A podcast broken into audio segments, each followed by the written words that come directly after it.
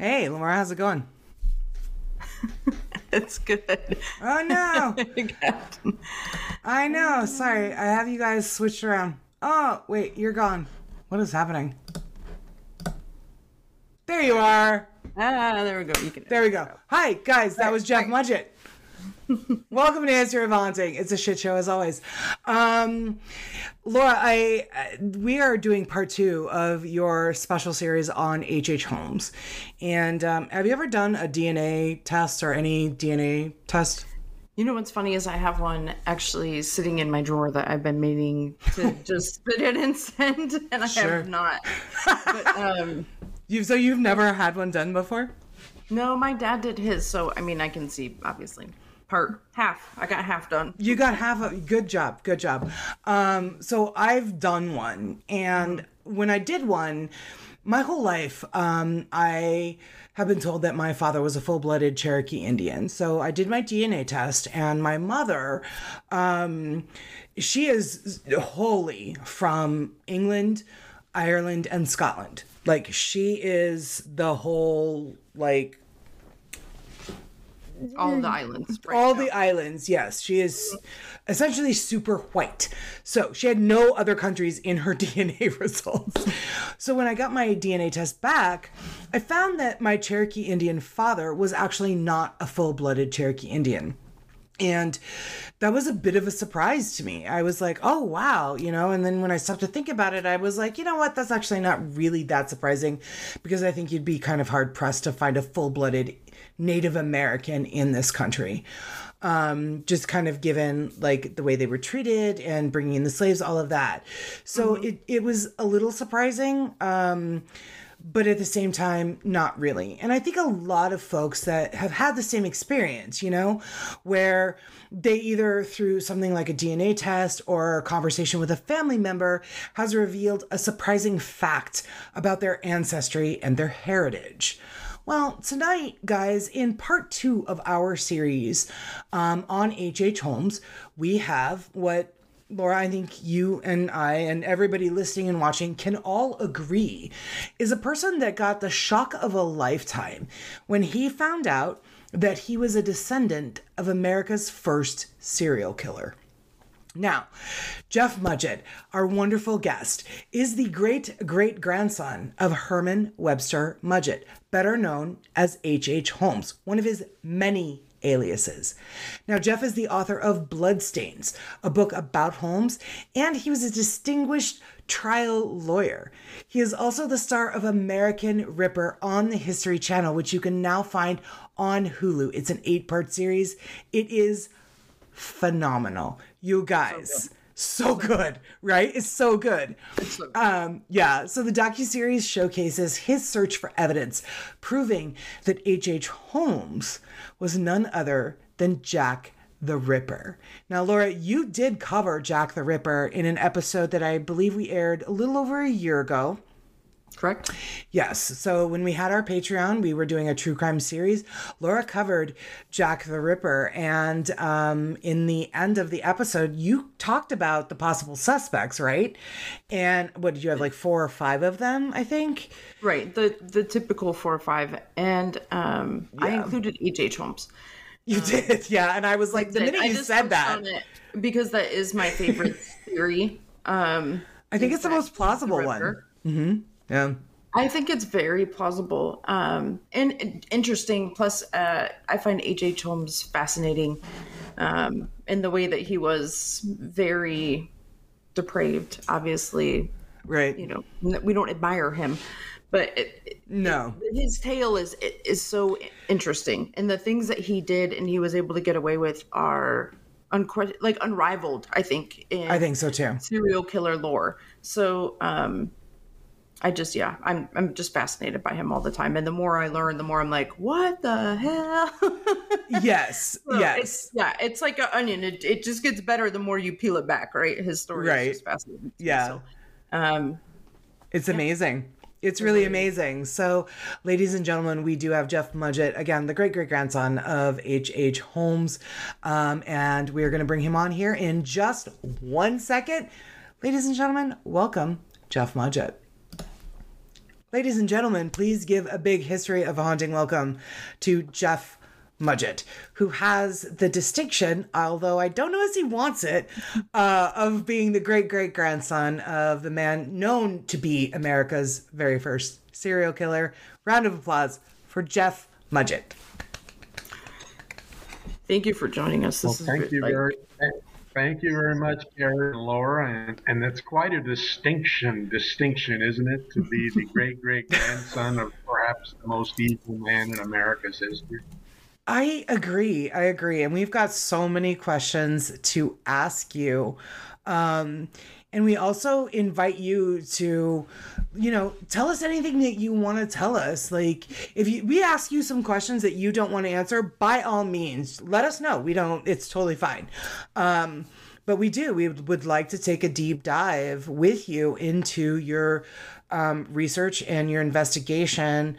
Of course, the show American Ripper that you did with Amaryllis Fox, and where you're at now, because that show, I think that was 5 years ago, 2017, I think, that aired on the History Channel. So we've got lots of catching up we'd like to do with you if you're willing. No, that's great, and that's why I wrote the revision to Bloodstains Redux, because there's at least 10, 12, 15 years more material that I came up with. And, it's going on shows like yours, Laura and Carrie, is great because I'm putting aside search for history and the truth regarding my ancestor. Mm-hmm. Because, I think I gave it my best shot. Mm-hmm. I was practically obsessed about it, and to where it was hard to sleep some nights. And now I'm putting him away.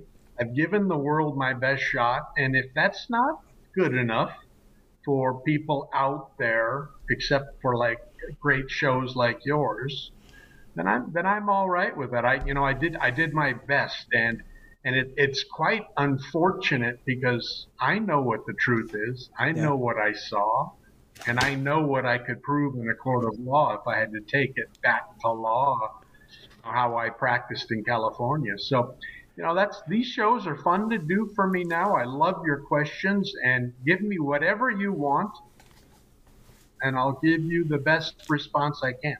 Okay. Wonderful. All right, Laura, take it away. Well, do you want to start off and just let our listeners know how we know that you found out they were related to Holmes via a DNA test, but will you give them the kind of whole background on that, like how it happened, how you felt, and then what kind of got you started on researching into him and looking into him being the Ripper? Actually, as I wrote in the book, my grandmother was on our ancestral background, and that was her hobby, and she was convinced we were related to Civil War generals. And when the professionals came back, Laura, with their conclusions, and I captured this in the book, they pretty much told her, ma'am, this isn't a good hobby to have. You want to go somewhere else, because the answer here was terrible. Right. And my grandmother, the way my mother was, she insisted they answer her questions. She paid a lot of money. And one night at dinner, she came clean with the entire family and my grandfather, who, if you think about it, would have been H.H. Holmes' grandson. Right. God. And I'll never forget my grandfather, who was a strange man, but very successful in business. And he was a big shot at working for California in the gas and electric company. But I'll never forget him sitting there listening to Grandma describe the truth and this horror that we'd come from, this secret he had kept from the entire family, including her. And I remember going back and forth, looking at him, wondering, I had that question in in my head that I think all human beings would have had. Would my grandmother have married this man had she known the truth? That's a fair question. That's a fair question. Yeah. I mean, I could see, especially, you know, when it just, you know, 2 generations removed, why you wouldn't talk about it. You know, now it's far enough away that it's kind of lore almost, you know, it's a little bit more distant, you know, and now it's like fact versus fiction versus, you know, but back then it, you know, it's still pretty fresh. Well, I'm the only one in my family that was excited about the project. Right. And when, you know, we went to the judge to get permission to exhume the grave, I had to go get consent from all the family members.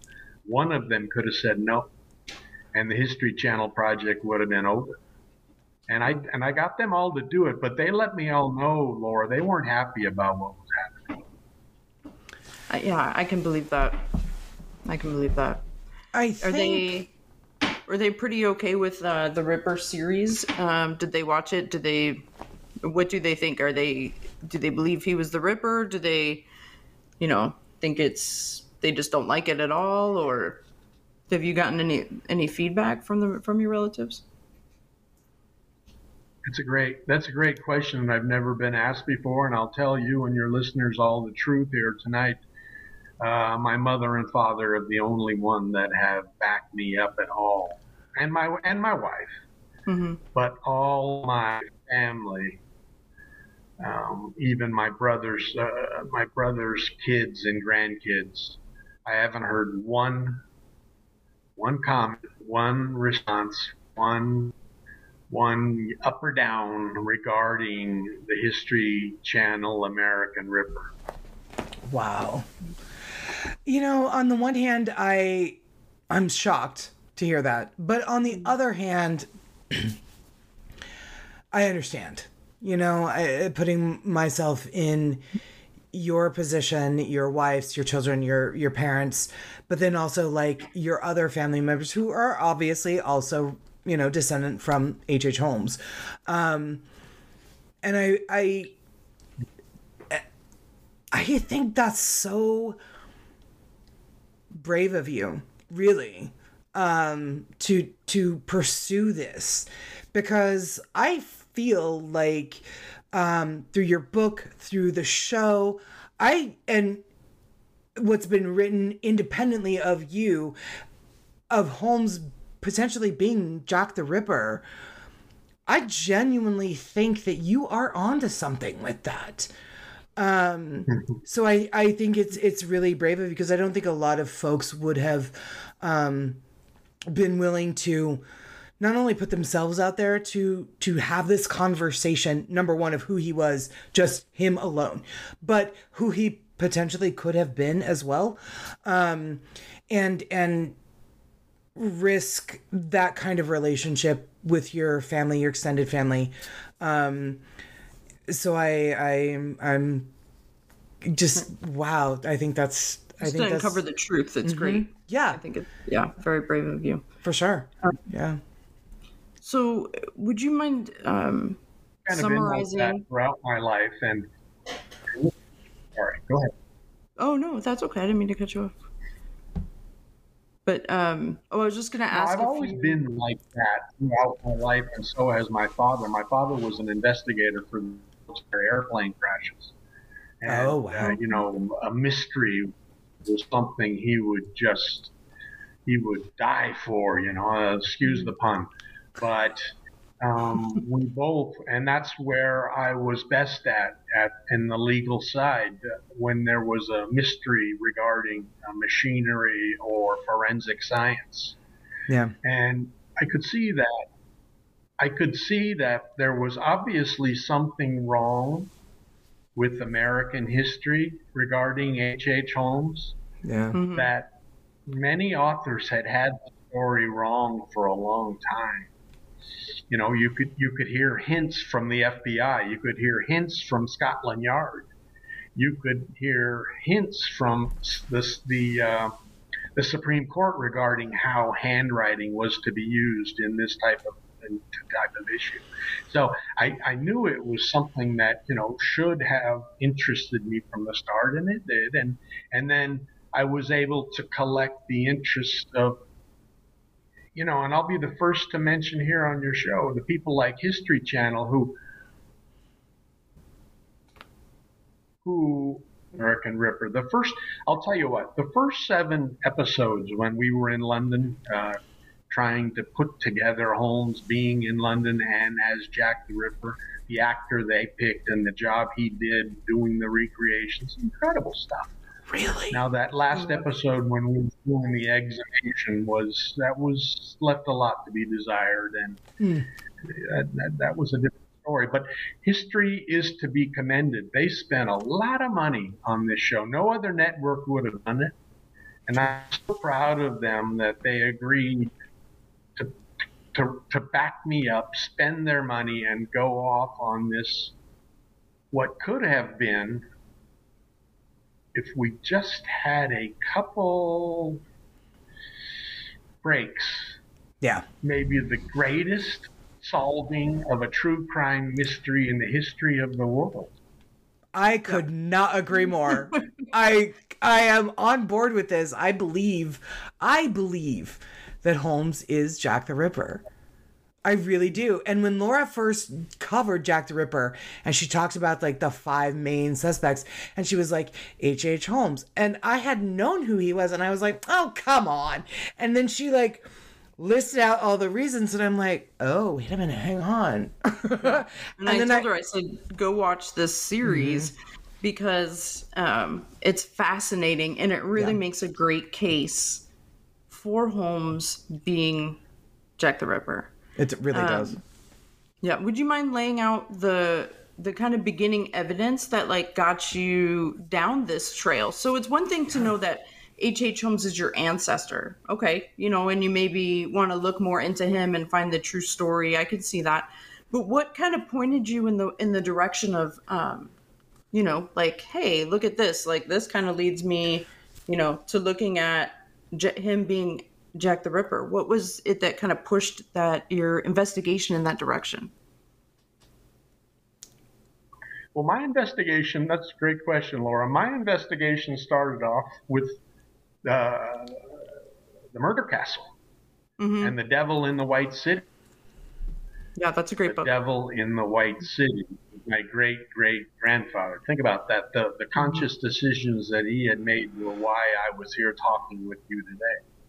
And so I went off on an incredible investigation into that, visiting the post office there, talking the post office into let me, going down into the basement, which had been sealed for years and years because people thought it was haunted. Just things like that. And, you know, I started getting interest from television people, from paranormal people, a lot of paranormal people, you know, and I kept telling them the story, guys, gals, that basement, that post office, if we did this right, that could be where the paranormal world actually proves something that needs to be shown to the entire world. It's something down there. So I was off on that tangent. And that was my concentration. And I was approached by a couple of fellas who had spent a lot of years of their life putting together the theory about Holmes having authored the Dear Boss letter, the most famous of the Jack the Ripper letters. For sure. One where he actually sticks the Catherine Eddowes murder. She loses her ear with the knife. Yeah. And no, I had the standard response everybody does, right? No, you guys are just looking to sell a book. Right. Yeah. That was me.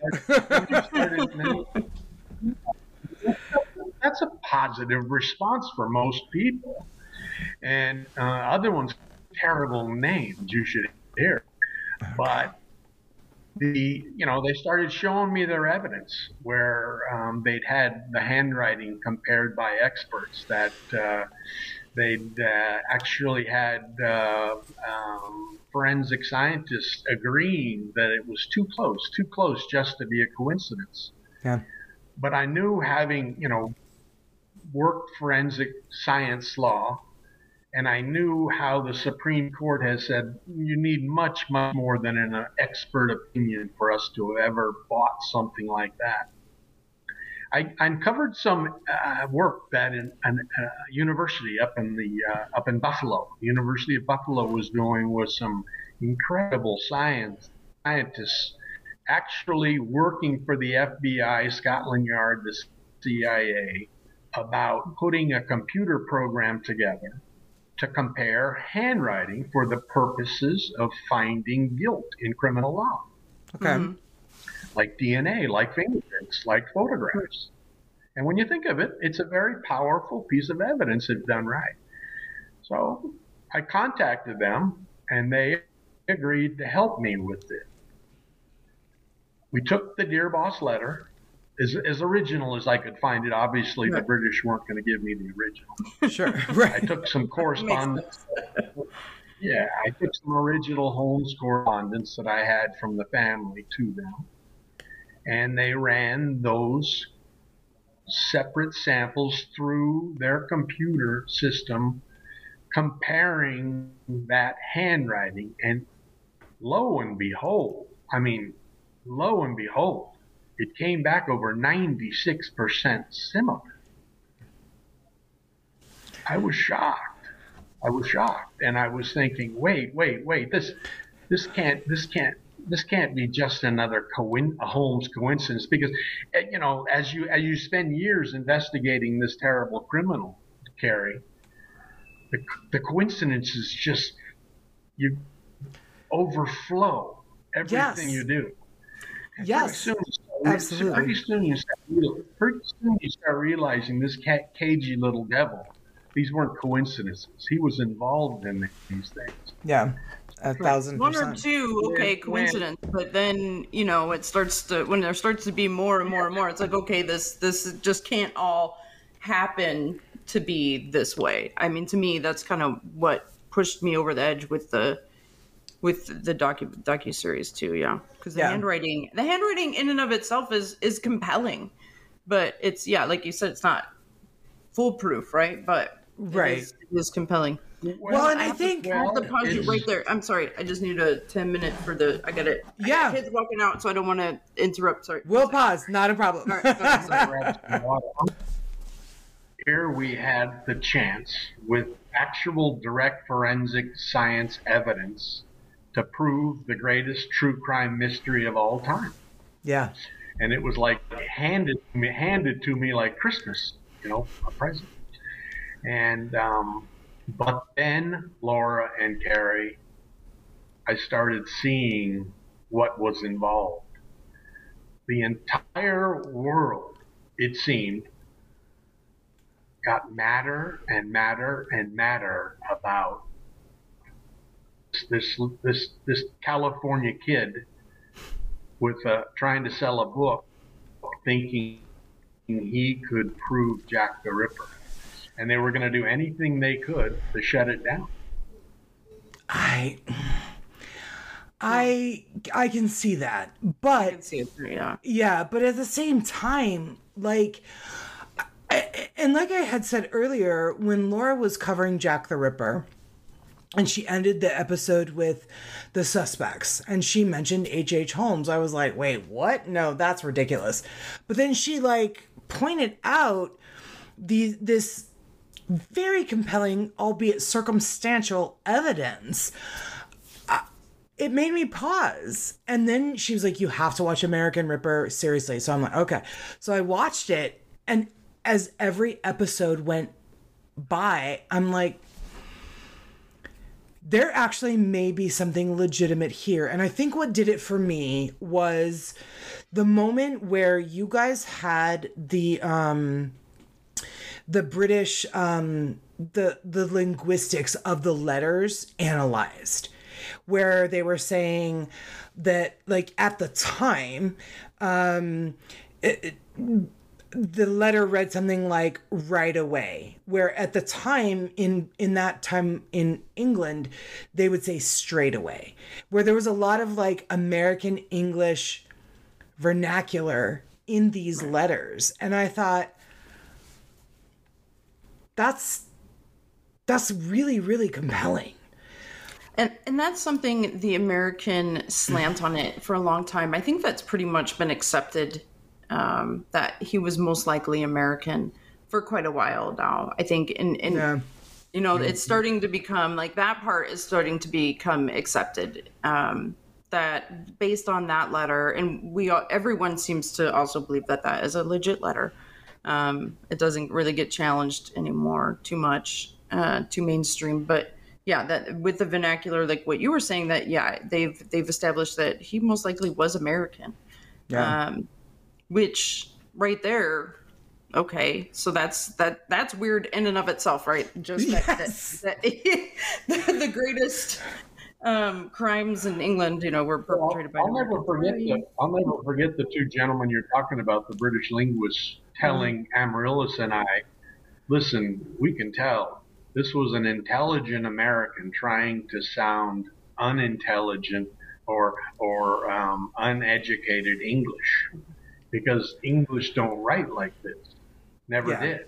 Yeah. And they said the kicker was just the title alone, Dear Boss. That was a total Chicago or New York or Philadelphia slang. Yeah. And then when. What got me in trouble, Lauren Carey, with the History Channel and those historians there was when I kept insisting to them, listen, you know, we've got a problem here. The whole world has a problem. It's never been able to tie those five murders together. Yeah. Can we not just stick with Dear Boss and Catherine Eddowes? Can we not prove Holmes was the author of Jack the Ripper, and leave it there for Scotland Yard to take it further, leave it there for FBI to take it further, because I was dealing with both those people over the Dear Boss and Jack the Ripper. Oh God. And you know, and they were giving me tips, and they were telling me the way I should have gone. And the whole time, Laura, I just kept thinking, well, why don't you guys take this now?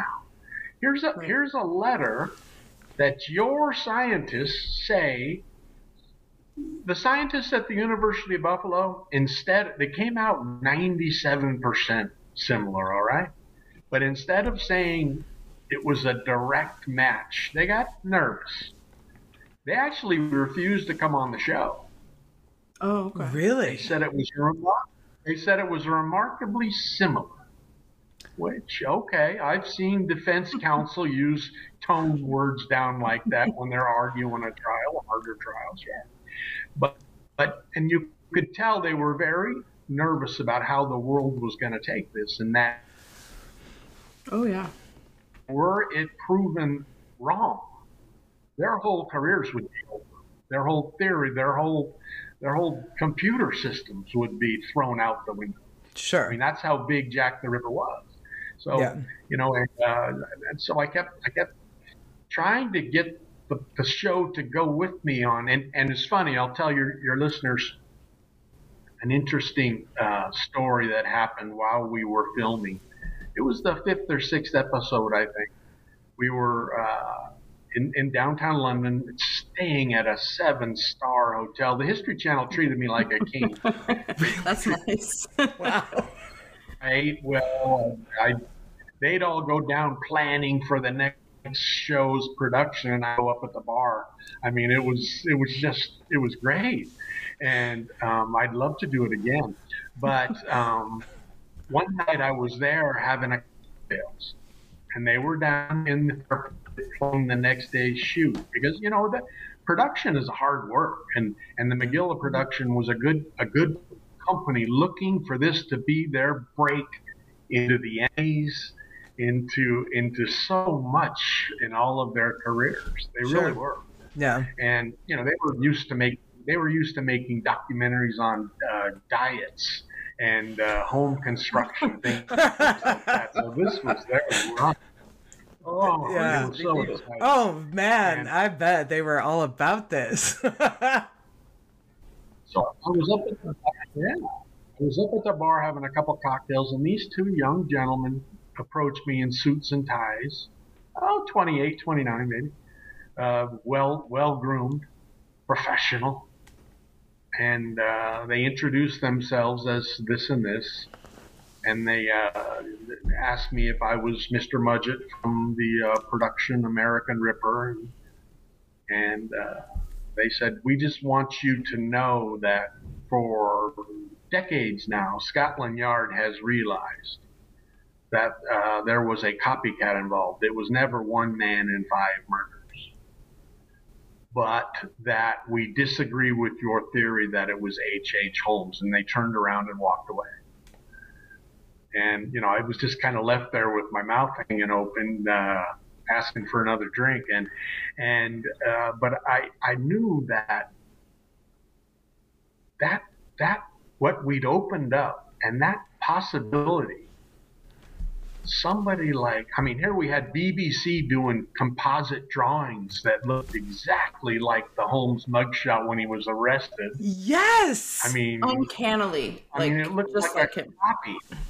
Mm-hmm. Yeah, and we have witnesses talking about a well-dressed man with his hat and mustache and about 5'9", 5'10", all that stuff. Mm-hmm. And then they're talking about the murders not, and I knew those five murders would never hang together in a trial, a court of law. Right. They would have indicted the man. On much like they did Holmes back in the States. They indicted him on one murder, and then that was enough for them to get their hanging, right. So I knew that's what they would have done. So, and then I had the FBI come to me and say, the mistake you made, Jeff, was you should have never given those scientists the whole Dear Boss letter. You shouldn't have let them know that's what you were dealing with. You should have taken a sample from that letter and then had them compare that with the Holmes correspondence. Had they not known what we were talking about here, he said, we're convinced they would have come back with a quote-unquote direct match. And so I was thinking, how close were to all this? But then like I said earlier, Laura and Gary, the world didn't really want that true crime mystery solved, I don't think. And I have to ask why that is. Like, not specifically, like, I think either one of you have that answer, but as a collective, is it just something that's just more fascinating that we don't know who Jack the Ripper is? Or is it, is that what it is? Because I think that's kind of stupid and kind of gross. Like, it is, but I think that everybody likes that we don't know. It's just this person that came out of the shadows and, did these things and then disappeared. But we all know that that's not how serial killers work. They don't just kill and then go away. Yeah. So, and I think the speculation on the copycat with the five conical, and you can correct me if I'm wrong, Jeff, with the five murders is the double event. Somebody thinks that the double event was not actually him. That the first one was somebody else, and then the second one was him, right? Is that correct? Could you refresh I have heard that. I mean, obviously we don't know, but can you refresh my memory? What was the double event? And for our listeners, what was the double event? As long as you both take care. I don't know a lot about the other four murders. I spent most of my time studying the murder associated with this letter, because that's the only piece of direct evidence the world is ever going to have. Okay. No, I knew that. Yeah, and it does with the quote Jack. And then the last murder, Laura, the Mary Kelly murder, was so different from the other four. you know, and that area had murders in it. It's much like someone trying to say because there's 6 murders on Sunday night in Chicago, there must have been a serial killer killing all 6. No, true. No, that's not going to go. And then the one that always bothered me too, Carrie, was the Catherine Eddowes murder was reportedly done 1 hour before the Elizabeth Stride murder. Right. Who they never proved was done by the same man. They assumed it was because she had her neck cut with a knife, laid down. It was assumed he was interrupted by witnesses or law enforcement. He ran across town, gathered his wind, and then went about the murder he had wanted to commit in the first place, that methodical, anatomical, removing organs thing with Catherine Eddowes. Right. And I just thought that was a big stretch for crime to have taken. And, you know, it was always something everybody kind of shrugged their shoulders and blinked at. Yeah. And, but then we got into that part of American Ripper about Jeff wants to say there was only this one involved with H.H. Holmes, his great-great-grandfather, and that Holmes had been there on business. He had been watching the newspaper accounts of the serial killings going on. He had grown fascinated with the whole thing, and he juiced it up a little bit, and then he'd got on a ship and gone home. And it's that, you know, so which a lot of people find hard to believe that's British too. I agree. You know? I'm one of those people. That was the other thing, aside from the linguistics analysis, it was the ship passenger manifests that, and the paper trail in Chicago that just stopped. And then started again, however many months it was, like 10 months later. And then the ship manifests of people who left Liverpool around the time that the Ripper murders ended that were using aliases that H.H. Holmes was known to use. Now, okay, maybe coincidence, sure. But there were multiple aliases on these manifests, if I remember correctly. Is that right? Yeah, and to tell you the truth, to be honest with you, you're able to prove he boarded a ship in New York, he rowed across the Atlantic, landed in London, and then was in London while the Ripper was being committed, okay? I was never able to prove that. I was looking forward to that for many years. Couldn't do it. What we, you know, the only thing, and like you said, every passenger back then, before they had the information and social media like we have now, it was very difficult for them to determine if someone was using an alias on a passenger for sure manifesto, and we couldn't do it. We couldn't do it. And we didn't have any photographs of him on a ship. We didn't have any photographs of him in London. And I had to repeatedly admit that to those ones that, you know, were deniers that, no, I had never proven that. But what we did prove was that had those scientists been correct, had the earlier experts been correct, saying the handwriting was the same, had the three of us, when we look at those documents and see that it's obviously the same. I mean, an amateur can see that. I mean, It would have been easy convincing a jury of that in a murder trial. It would have been easy. Yes. Every jury member there would have said, you can see it's the same. And when, you know, what we did prove was that plus. And Laura, you've probably already seen this. When you get involved in the dates involved in the Dear Boss letter, when it was written, when it was given to Scotland Yard and the London police, Mm-hmm. When they handed it over to the British media, who published it, okay, and when Catherine Eddowes was murdered, she was found that same night she was murdered. When you put those dates together, Laura, it would have been impossible for the author of Dear Boss to have been anywhere else but in the UK or in England at the time.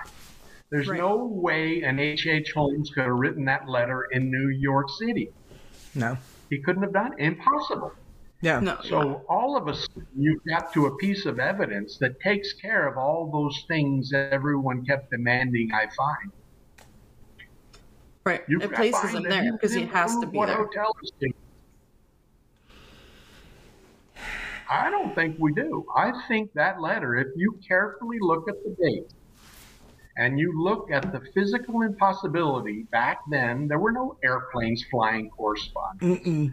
Right. There were no fax letters back then. There none of those things. And his signature, the author of that letter that murdered Catherine Eddowes, that cut her left ear off, was in England, yeah. probably London. And all of a sudden, you have an amazing piece of evidence that, as a criminal trial lawyer, I would have loved to have walked into any court of law with. Right. It would have made your job so easy. Can you imagine putting an FBI agent up on a witness stand, Terry, and cross-examining him, asking him, well, how could anybody else have written that letter? Yeah. Yeah. There was no answer. There is no answer. There is no answer. I find, in us talking with you, I find that I'm really disappointed that it sounds like have you stopped trying to prove it? Or have you just been like, I know what is true. I know he was the Ripper. I believe this. And if I can't prove it to anybody else, that's okay. Or are you still working to prove it? Because I find if you've stopped working to prove it, I would be so sad. That's a great question. No, it's a great question. And I'm very close to saying, listen, I've done enough. I've given the world that. And I'll tell you another thing, Laura. When we inspected the post office, went down to the basement, and I write about this in my book if you want to see it, we pull out in one of his hidden escape caves that they left there, the brick caves. We pull out and find a scalpel says made in London. I mean, those little things. Now, does that prove he was in London? No. No. But that's the kind of thing that I just say, the world has seen a lot about this. And if the FBI, if Scotland Yard, if the History Channel wanted to take a second closer look at it, just using those dates alone and the impossibility that it was anyone else, Then I've given them enough, and they don't have to use me, and it's not they don't have to buy that from me. That's public knowledge. Yeah, it's owned by the world. Yeah. Huh. Yeah, it's again. I think it's pretty compelling. I do too. I'm here for it. What do you think of the DNA found, a few years ago on the shawl that they matched it to Kosminski? I'm going to mess up his name. Yeah, Kosminski. I think they called him a couple different things. And he was young, like a schizophrenic. Was this the Polish guy that was in the mental hospital? Okay. Do you think he's just like a copycat, or he just happened to be there, or? Yeah. What are your thoughts on that? He could have been. See, to me, that doesn't say anything. Like, he could have been a customer. I'll tell you, you can see I'm having trouble getting my camera centered on this computer, but anyway, I'll tell you both and your listeners, I'm not a Jack the Ripper expert, okay? I'm not. I studied the Dear Boss letter and my great-great-grandfather's, the probability that he was the author of that letter and the murderer of Catherine Eddowes. That's what I consider myself an expert on. And okay. The other stuff, it goes off on so many tangents. I don't know, but I can tell you this, Laura, having dealt with DNA when we exhumed the body, mm-hmm. and they used DNA and the material we dug up and how much they messed that up, the scientists that were said to be the best in the world. Yeah. Mm-hmm. I don't give much credence for DNA evidence anymore. I really don't. Wow. That's fair. A current day murder investigation involving DNA, it's probably a powerful weapon, for forensics, but it's something 104 years old that the scientists at the University of Michigan, University of Pennsylvania told me had degraded and wasn't effective anymore. And then I go on another show 2 weeks later that History broadcast, Laura, and they're talking about the incredibly accurate DNA they took from dinosaur bones. And I'm like, I don't know where to go with DNA to tell you the truth. I know. It's a very, and DNA is a very in-depth and difficult thing to explain. Like, on the surface level, it's very basic, right? Like ancestry DNA, there's the markers. But when you go to school to learn about it, or even if you, I was a juror on a death penalty murder trial, and they had a DNA expert on the stand, and he was explaining the DNA evidence very in very medical terms. It had all of us on the jury just like trying to stay awake. It's exceptionally difficult. It truly is. And there's so many like opportunities for a misfire, I guess is what I want to say. Right. Yes, exactly. Like, I believe, and again, correct me if I'm wrong, but I believe the DNA on that shawl from Catherine Eddowes, one, it was never proven she was wearing it that night, was it? Right. Right. No. And like I was saying, even if she was, he could have been a customer earlier. Yes. Exactly. Or there's so many different possibilities. And plus we're talking about something that's, been in 125 years. Yes. Right. Well, I mean, and like, or the custody. Family. Actually, it wasn't. It was in people. People sold it, right? Like, so like a family had it. Yeah. Yeah. I mean, it could have been any number of like places before they had it framed or whatever. Before Jeff, you found it. So DNA is very. It can be degraded over time. I don't think that dinosaur DNA is any stronger than human DNA. I really do believe that the DNA on that shawl is still as strong and legitimate as it would have been if DNA analysis had existed back in the 1800s. But there's just too many. I gotta admit, Jeff, I was really crushed when they came back and they said, it doesn't match you. I was like, oh, I was so sure it did.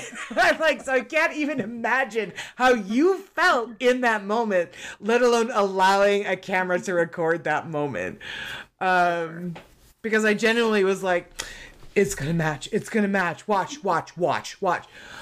So it was that was really great television. And I know that it was very difficult for you to put yourself out there like that. But to me, that series, the way that you and Amaryllis investigated and the way they presented how you investigated, as far as I'm concerned, I believe H.H. Holmes was the Ripper. Or at least, yeah, involved. Well, thank you very, very much.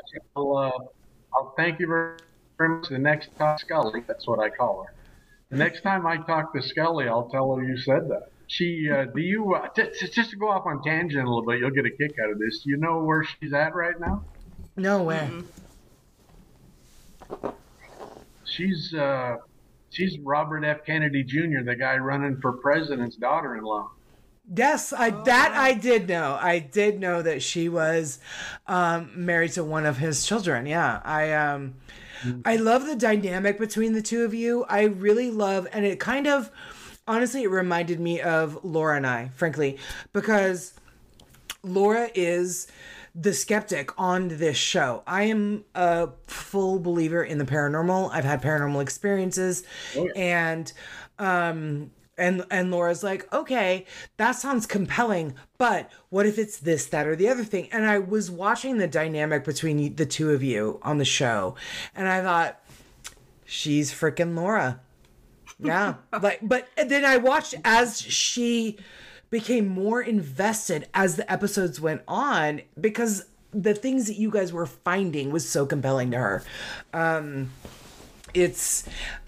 I'm glad to know that you guys are still in contact. I think that's really great. What does she think after the show? And it's been 5 years since the show. What are her thoughts on it? Do you know?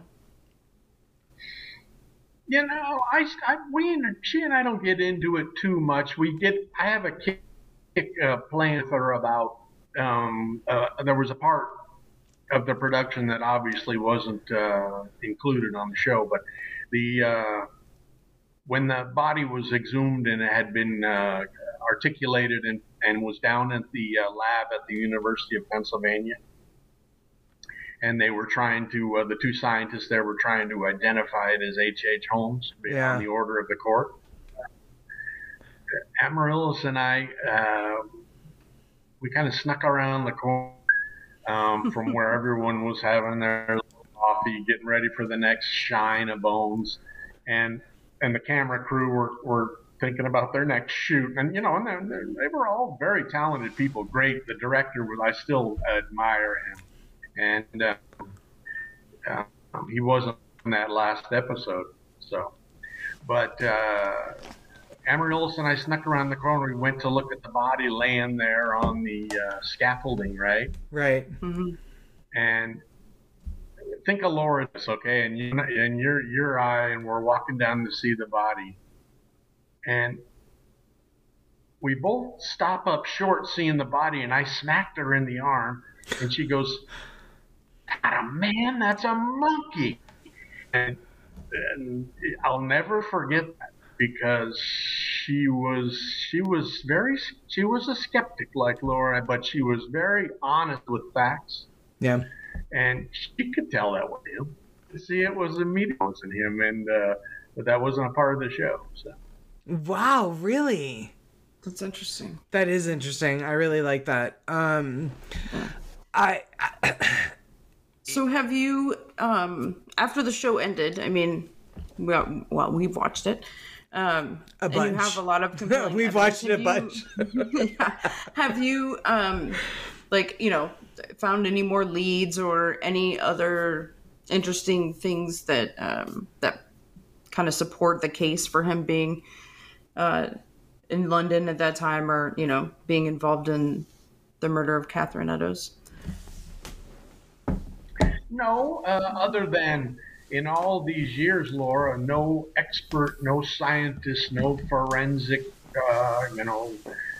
prosecutor, no district attorney, no FBI agent, no Scotland Yard investigator has contacted me to say I was full of baloney. Oh, that's true. None whatsoever, you know, and we told them what was obviously going on there. Yeah. Mm-hmm. And would have thought that would have happened in the years since. We never did find any positive evidence, a photograph, a video of Holmes in London. Mm-hmm.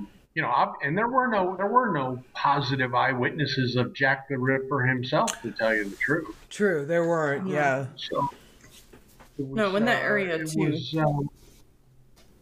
but then, Laura, the way television, documentaries, and history works now, even if we found a photograph that looked like Holmes, like the BBC's drawing did, mm-hmm.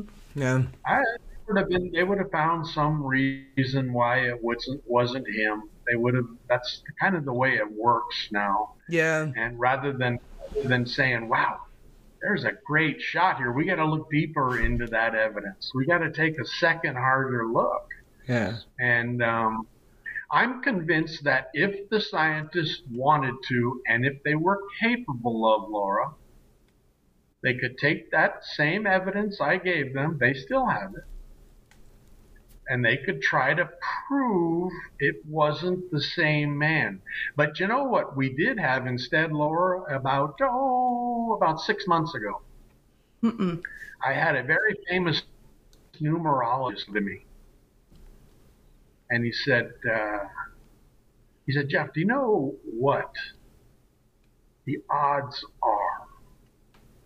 We were looking at this, my colleagues and I, of H.H. Holmes and Jack the Ripper on opposite sides of the Atlantic at same time of the 19th century, these two infamous killers having that remarkably similar handwriting would be, he said, we're talking about Hubble telescope numbers. Infinitesimal.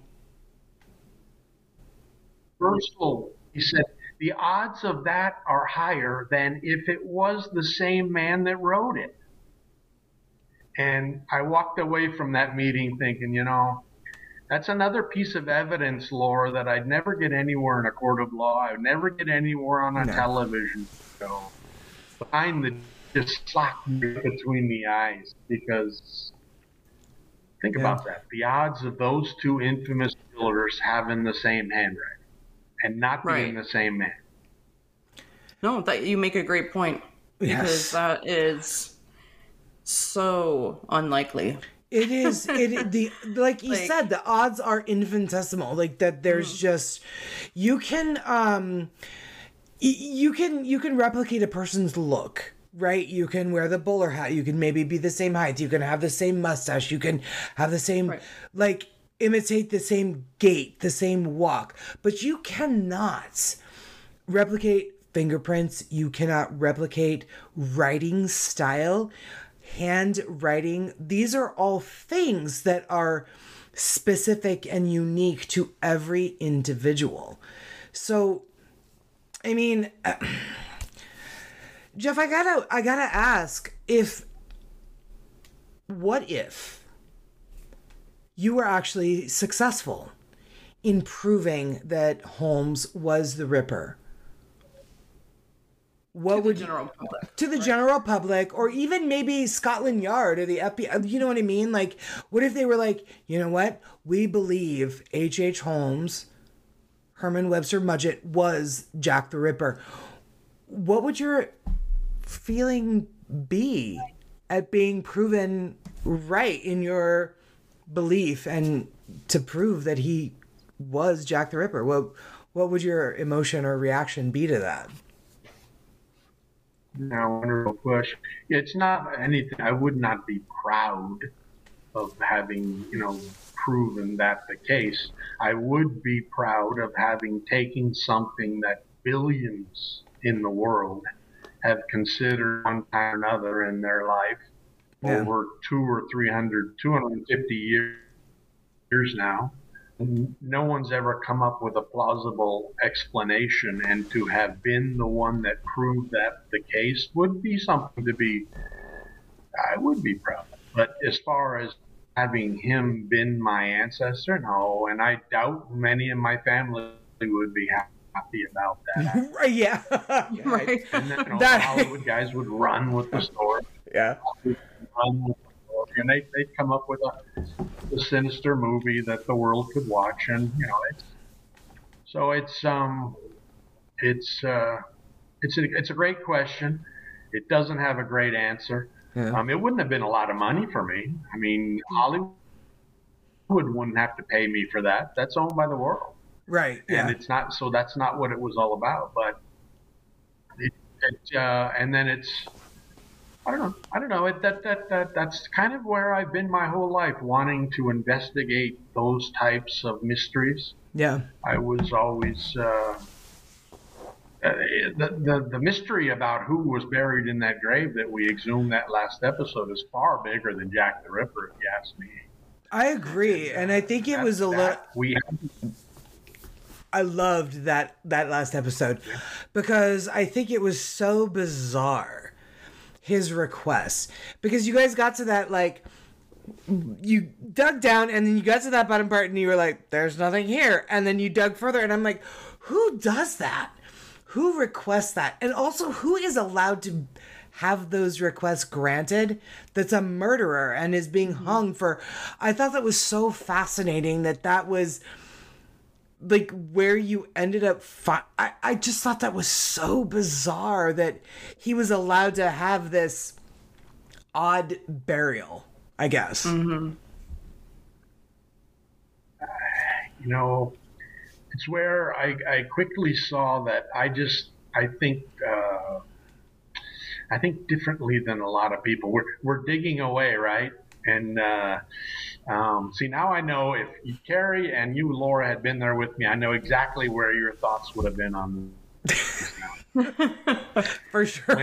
When we were digging, and we came on, which no one had told us about, that we knew there were two graves there, but we didn't know that there was a fake coffin in the one, full of this clay-like molding material. It was so crazy. And I'm there, and I'm jumping up and down and thinking, wait a minute, we've just discovered something incredible. This con man, perhaps the most successful fraud in American history, who made a living making life insurance companies pay him benefits after substituting corpses and falsifying dental records to prove identity. That's what he did for a living. Yes, he did. Mm-hmm. All of us take coffin. We dig over to the next and go down 2 feet deeper, and we find the concrete tomb of legend and lore. Yes. And I'm sitting there thinking, come on, wait. Let's slow down. We got to find out what that fake coffin was all about. That was about some substitution of a corpse. There was something there to this fraud. And they all threw back at me, no, that was a hoax. That was his way of getting a grave robber to stop if they dug up the wrong coffin.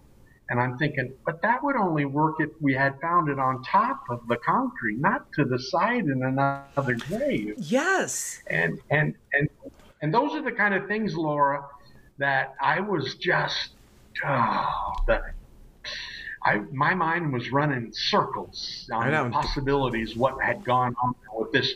And they didn't want to accept how genius evil this man was, that this was a different kind of human being.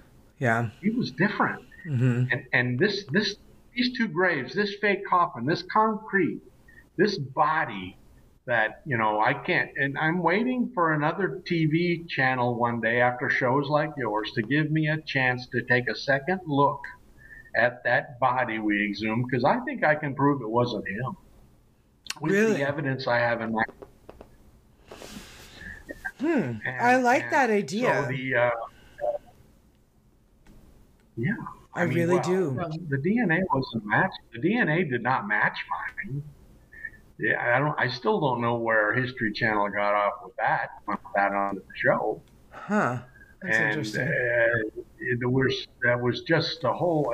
Anyway, but I'm convinced that if I ever got another chance with shows like yours, having someone listen out there that has the ability to maybe influence someone with that capability, I'd love to be able to go back on to show that this was perhaps the most I don't know. It's hard word. It's a hard word to. You don't want to say incredible because that gives it a positive aspect.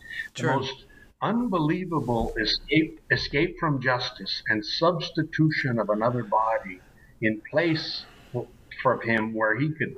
My family. I'll tell you this, and you can both throw this out on your show. It's fine. 3 or 4 members of my family think Holmes lived out his life in California. My father, because he knows where he was. Wow. We've got a picture of my grandfather and his brother standing over a grave outside of Los Angeles. And there's no way a judge is ever going to give us permission to do another examination on Holmes again after those that exclamation about that being made. But the, you know, they still think that, and it's it's just that is a much more fascinating story than Jack the Ripper ever would be. I agree. I absolutely agree. I think that maybe, and you both have talked a lot about the collective world's mindset, right, on Jack the Ripper. Jack the Ripper is this infamous kind of boogeyman now, right? Mm-hmm. London has multiple nightly tours of Whitechapel, of Jack the Ripper's killing. This is where they found this one. This is where they found that one. This is, you know, like London almost, I don't want to say celebrates it, but they certainly capitalize on the murders of this man. They also capitalize on the reported paranormal aspects of that whole area. And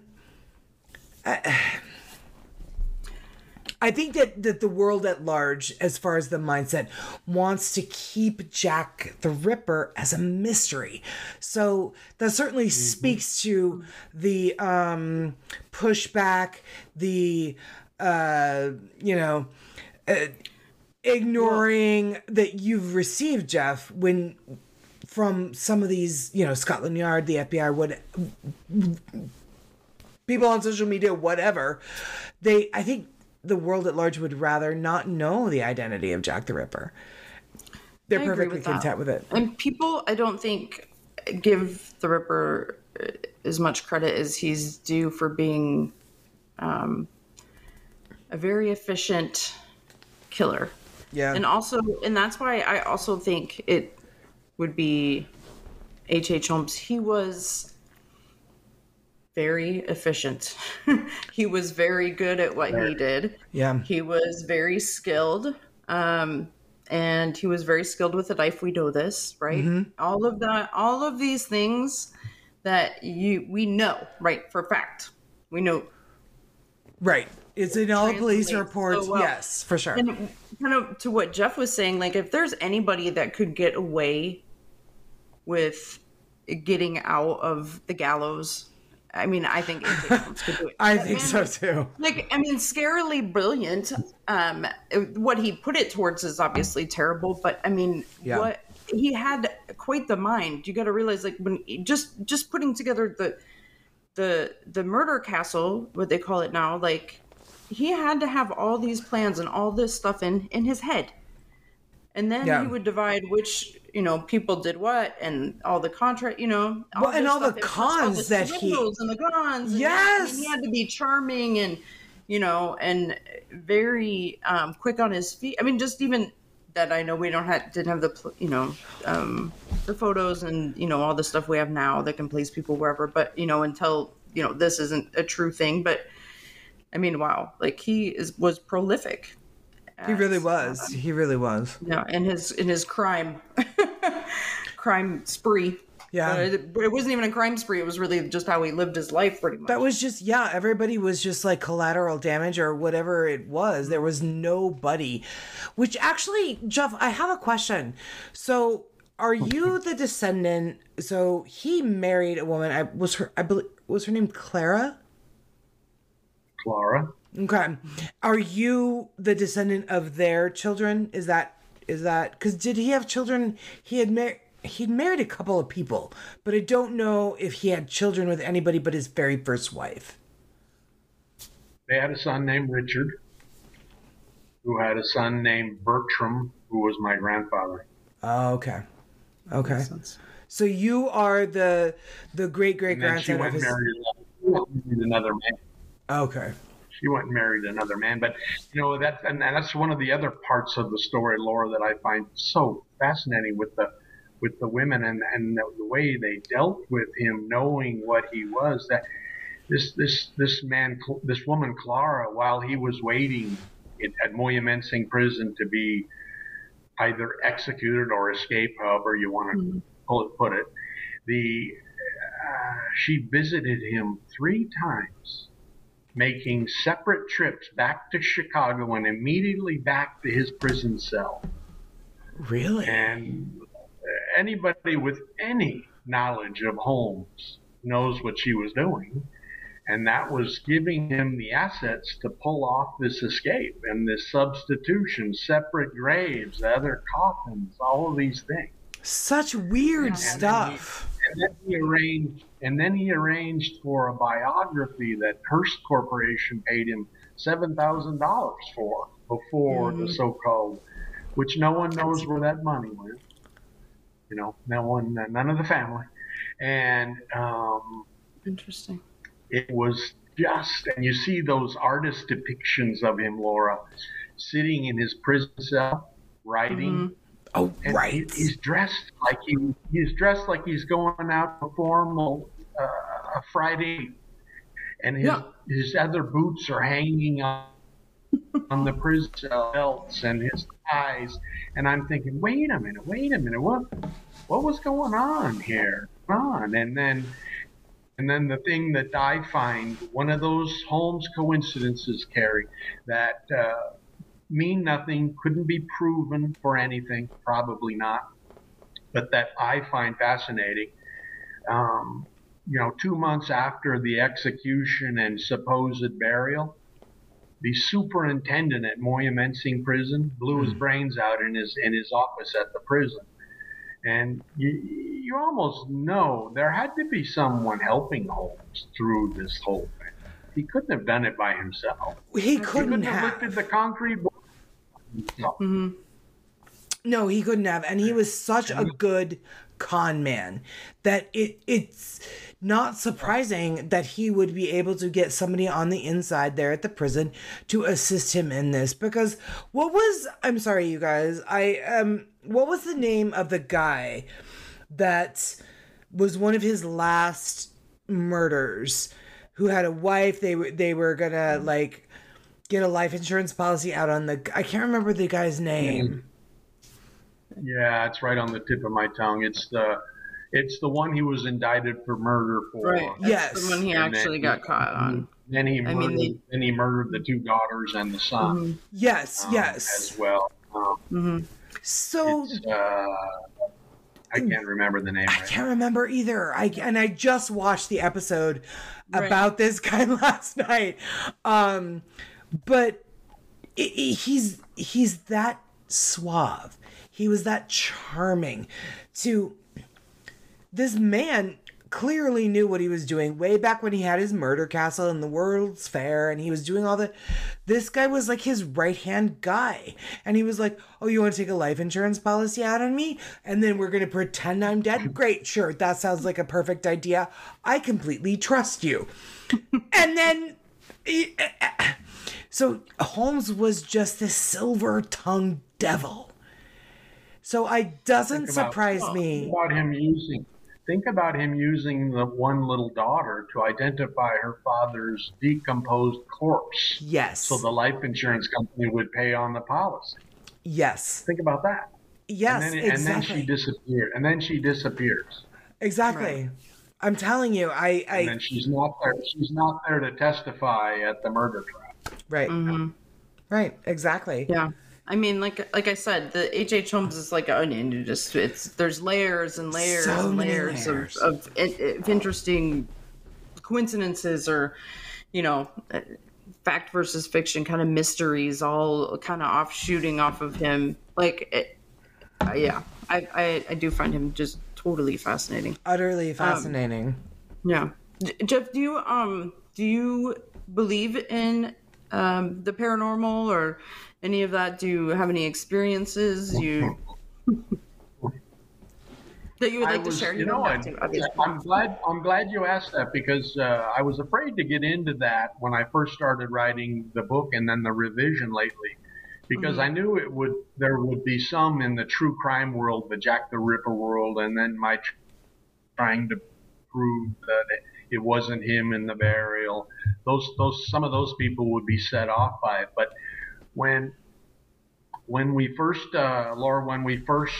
inspected, were given permission to go down into the basement of the post office where the murder castle was originally built. One of the strangest things of the whole Holmes story that I can't get anyone to jump in with me on is how in the world could our department of post office, the post office department, how in the world could they have purchased the old murder castle with the land it sat on, tore it down, actually built down into portions of the basement where some of those murders were committed without investigating any of the evidence, and then built a United States post office on top? I still have problems with that one. I don't know why they did that, but when we first went to, if you ever, there's still bus tours to the post office as far as the murder castle is concerned. Yeah, there is. I've looked into them. Let's be careful, because the grounds there are so dangerous in America. It's a very dangerous area of Chicago, maybe the most dangerous. So when my friend Kim and I, my best friend from college basketball days, we went to the post office. Everyone there was African American working there, and Kim was African American. And Kim talked the superintendent there into allowing us into the basement because of who I was. Sure. Mm-hmm. And it had been barricaded off the door. Oh. And the custodian hadn't been down there in years. So when he removed the boxes, all the employees were watching what's going down into. And I'm on your question, Laura, about the paranormal. No, I believe you. I'm invested. I know, I'm invested. Keep going. I'm like, go on. I'm like, why would they even close off the basement? The postal system, always need it's a federal building. It doesn't make sense. I know. It's a post office. I know. Mm-hmm. Well, they didn't want to go down there, and for obvious, sure. So, and we're going through the spider webs, going down the dusty staircase around the corner, and it's dark, and we got this hallway goes for 200 feet, and it's everything out of a Stephen King book and a Alfred Hitchcock movie. Okay, everything. Oh God, say less. Let's go tomorrow. I'll be in Chicago tomorrow. Let's go. Well, they wouldn't let the History Channel go back down there. Really? No cameras? No nothing? No. Really? But the History Channel didn't ask right. They didn't let me go in there and ask for us because of who I was. And when we went down there, it was musty and dirty and rats and spiders and the whole thing. And when I first went down those steps, Laura, and I would hope your listeners will give me a break on this, I thought all you paranormals were pretty goofy. Fair. We've gotten that a lot. It's fair. I didn't believe in any of the world paranormal. We died. Well, in about an hour down there, I had my first epileptic seizure. Oh. The doctors still don't know why I developed that condition. Wow.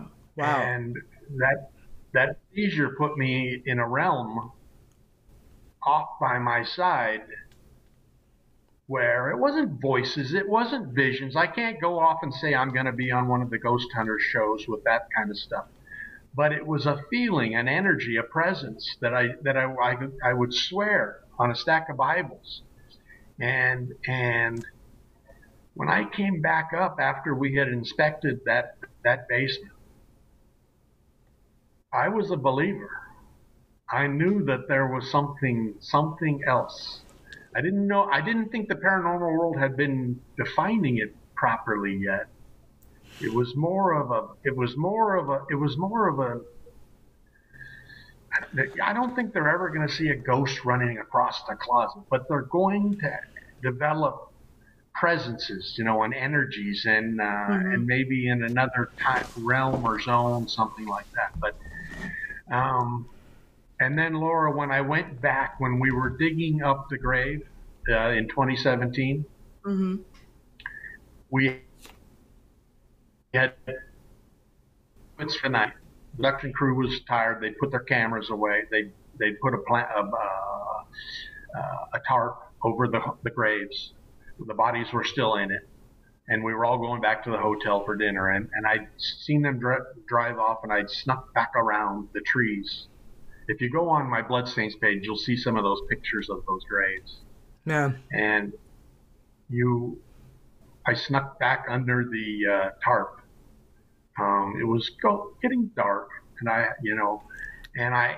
instantly had another one of those, the seizure that I'd had down in the basement, and felt those same presence and energy.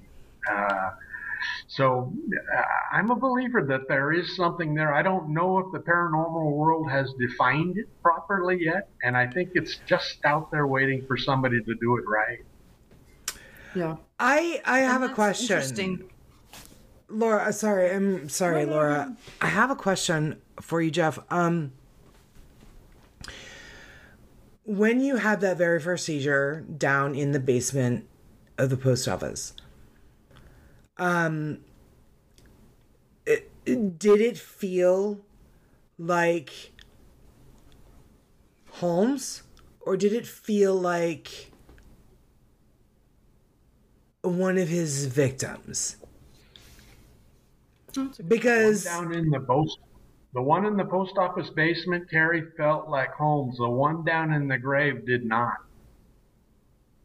Well, okay. Well, and that would have been another one of his victims, right? If it's not him. Yeah, exactly. Right. So I don't. Lori, I know you know where I'm going with this. Uh-oh. I don't. You do. I don't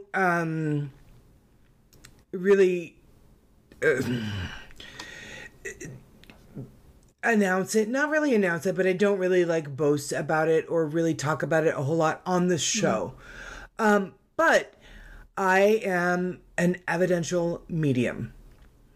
And what that basically means is that I have the knowledge, the abilities, or psychic, whatever you want to call them, in a way that allows me to provide evidence of something that happened in the past, something that happened in, you know, what have you.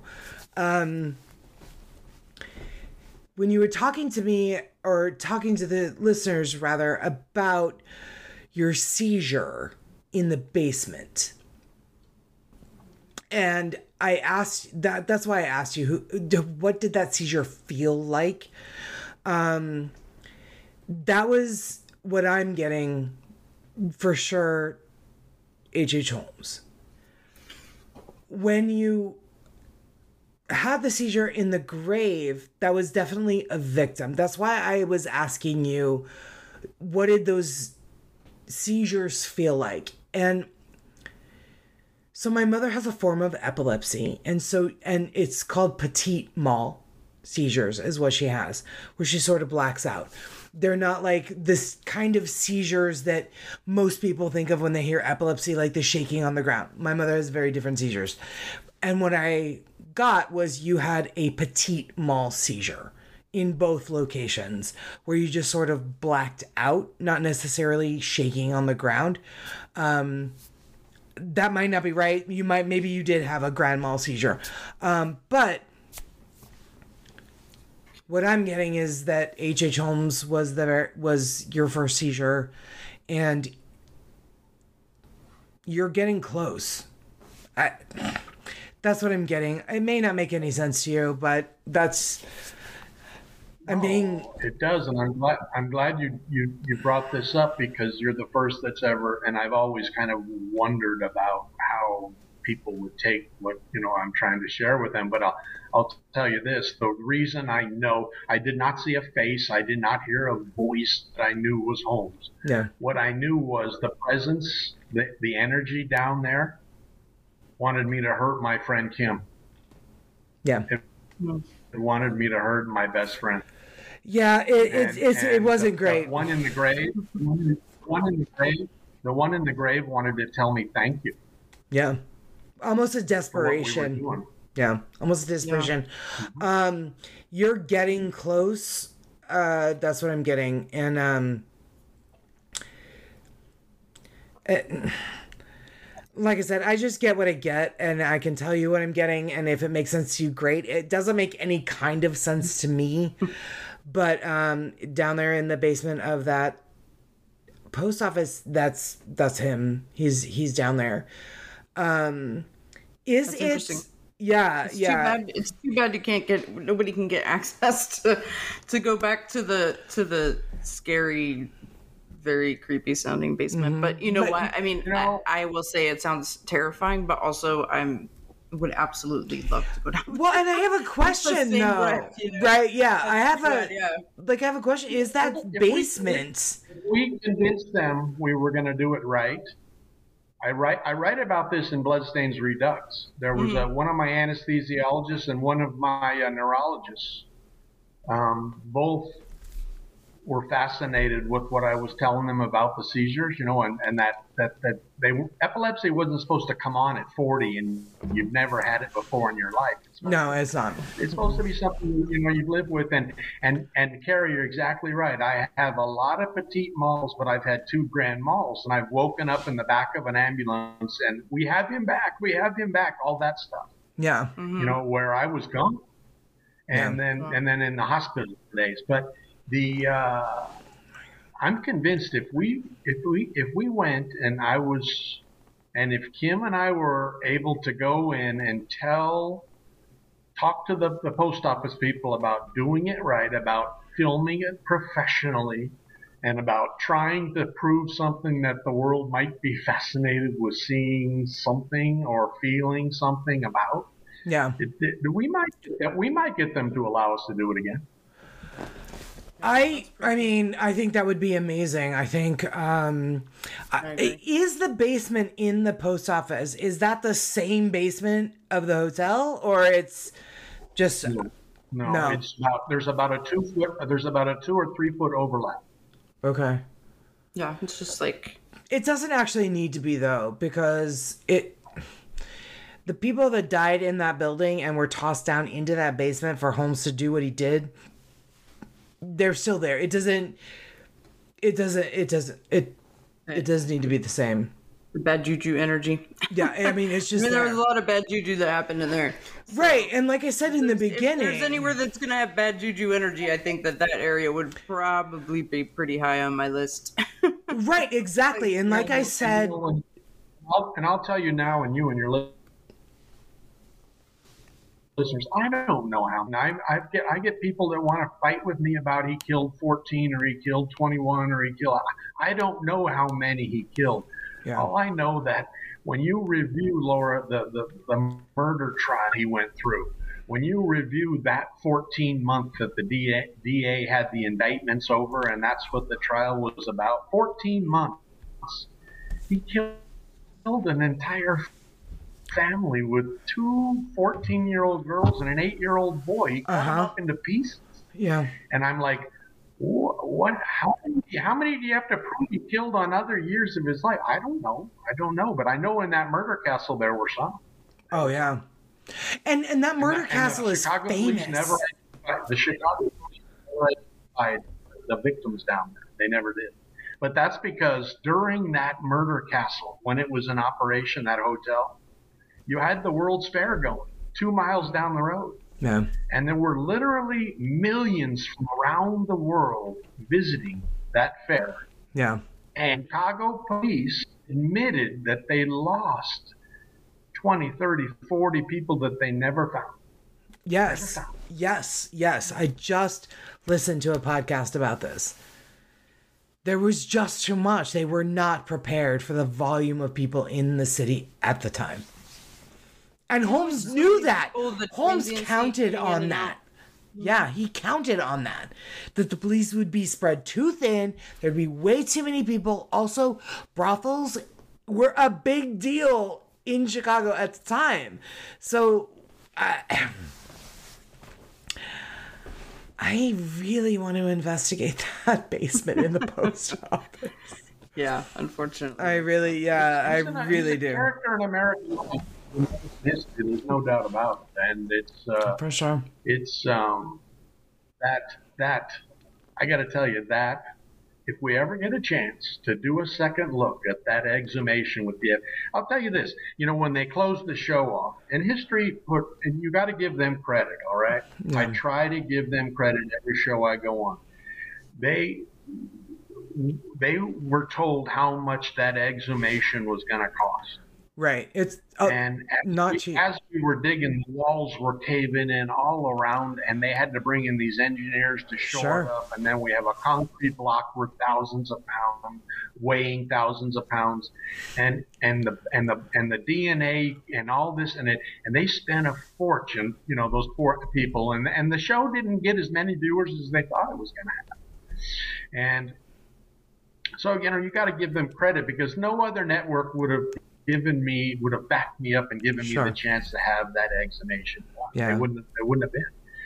But so they wanted out of it. And then Laura, think about this. Think about this. If we had come back on that show, if they had let me, and we had shown where, and I tried to prove it for the show, that it wasn't him, the evidence proved it wasn't him, mm-hmm. What would history have had to have done then with the wrong man, a substituted corpse? What would the Philadelphia police have had to have done? What would the Commonwealth of Philadelphia have had to have done? Oh my God. What would that secretary have had to have done? Yes. No, I don't know.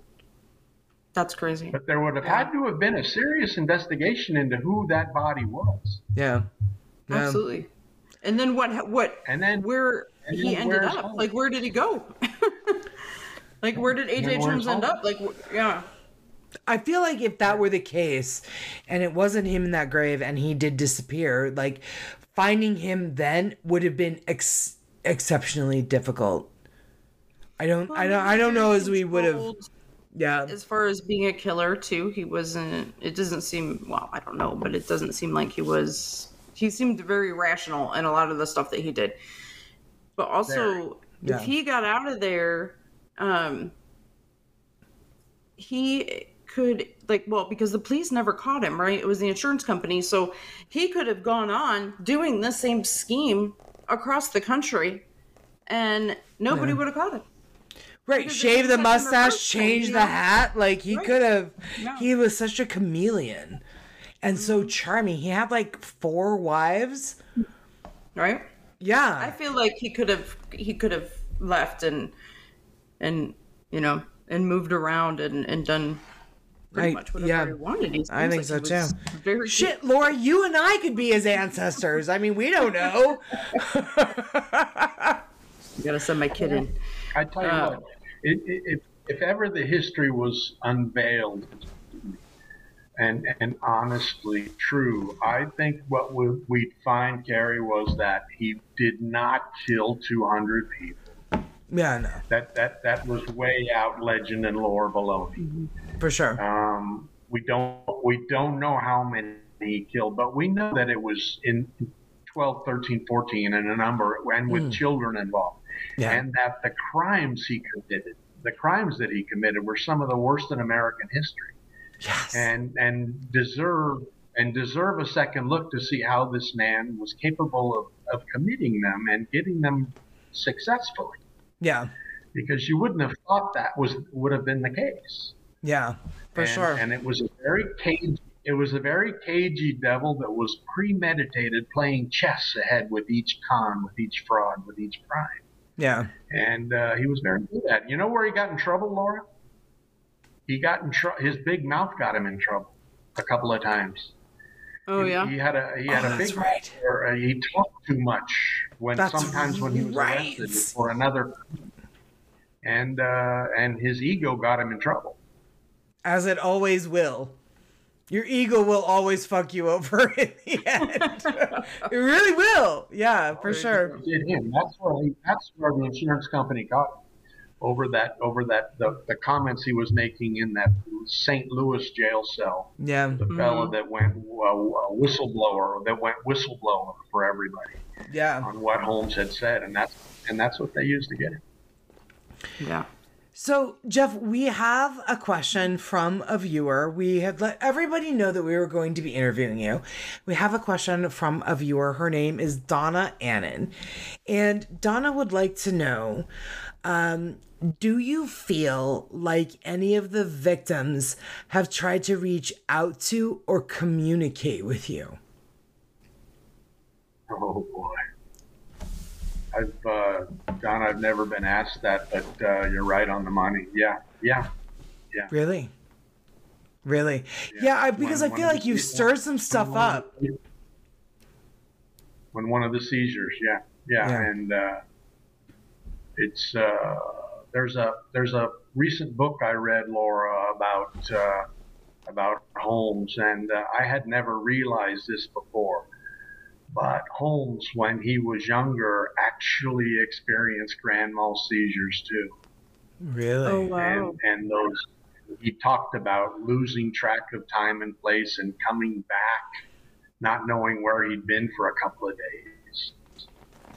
days. And what a terrible thought to conceive, right? Right. Mm-hmm. Where what was he doing? What was he doing at that time? This evil man. Yeah.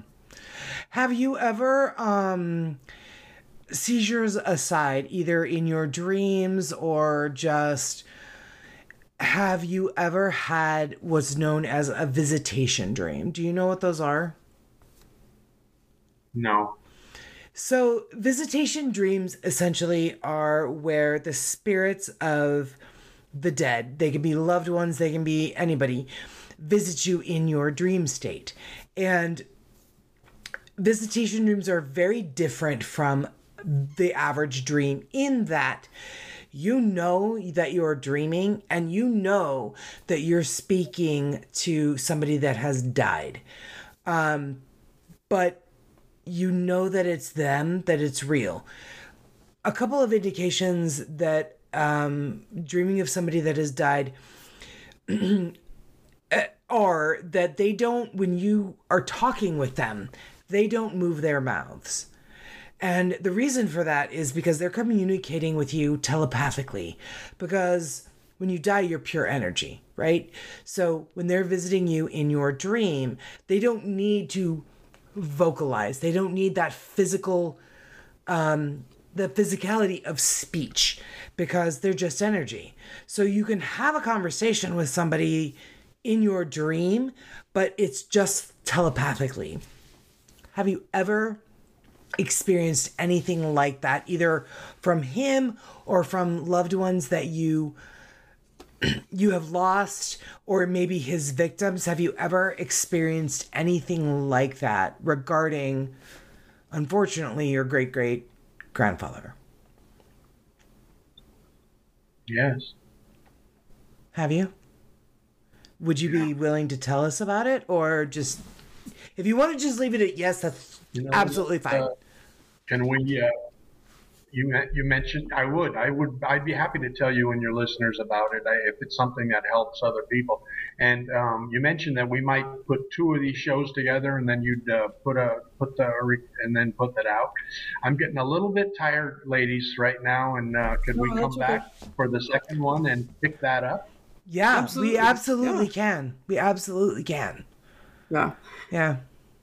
This was it's such a pleasure. Appreciate your time and effort and energy. And I know with the tech issues, it's always a little bit of a pain. Yeah. Sure. But yeah, this was, yeah, illuminating and a lot of fun for me. Thank you so much. I appreciate it. Yeah. No, I got to tell you both, I've done scores of these podcasts over the years, and this was perhaps my favorite. Yeah. Oh, well, thank you. That's really nice. Thank you. Thank you so much. We're super excited. Yeah, let's continue this. We're going to go ahead and wrap it up. I think we left it on a really great teaser, actually. So we are going to be back with the next part of our interview with Jeff. Yeah, Jeff, thank you so much for being on part one. And we're super grateful that you want to go ahead and continue this. We have a lot of different questions to ask you with regard to the paranormal side of this. And thank you so much for being so forthcoming and answering all of our nosy questions. For sure, nosy questions. But yeah, to that end, we are going to end this episode, guys. We will be back with the next segment, our part two interview with Jeff Mudgett, the great-great-grandson of H.H. Holmes. But more than that, you guys, this is an individual who is a distinguished trial lawyer and somebody who genuinely is fighting to prove what he believes in. And I think that that deserves all of the attention in the world. So we will be back next week with the conclusion of our interview with Jeff Mudgett. To that end, Laura, as we always say here on History of a Haunting, stay safe out there, because you never know who or what is listening. Bye, guys. Thank you so much, Jeff. We will see you next week.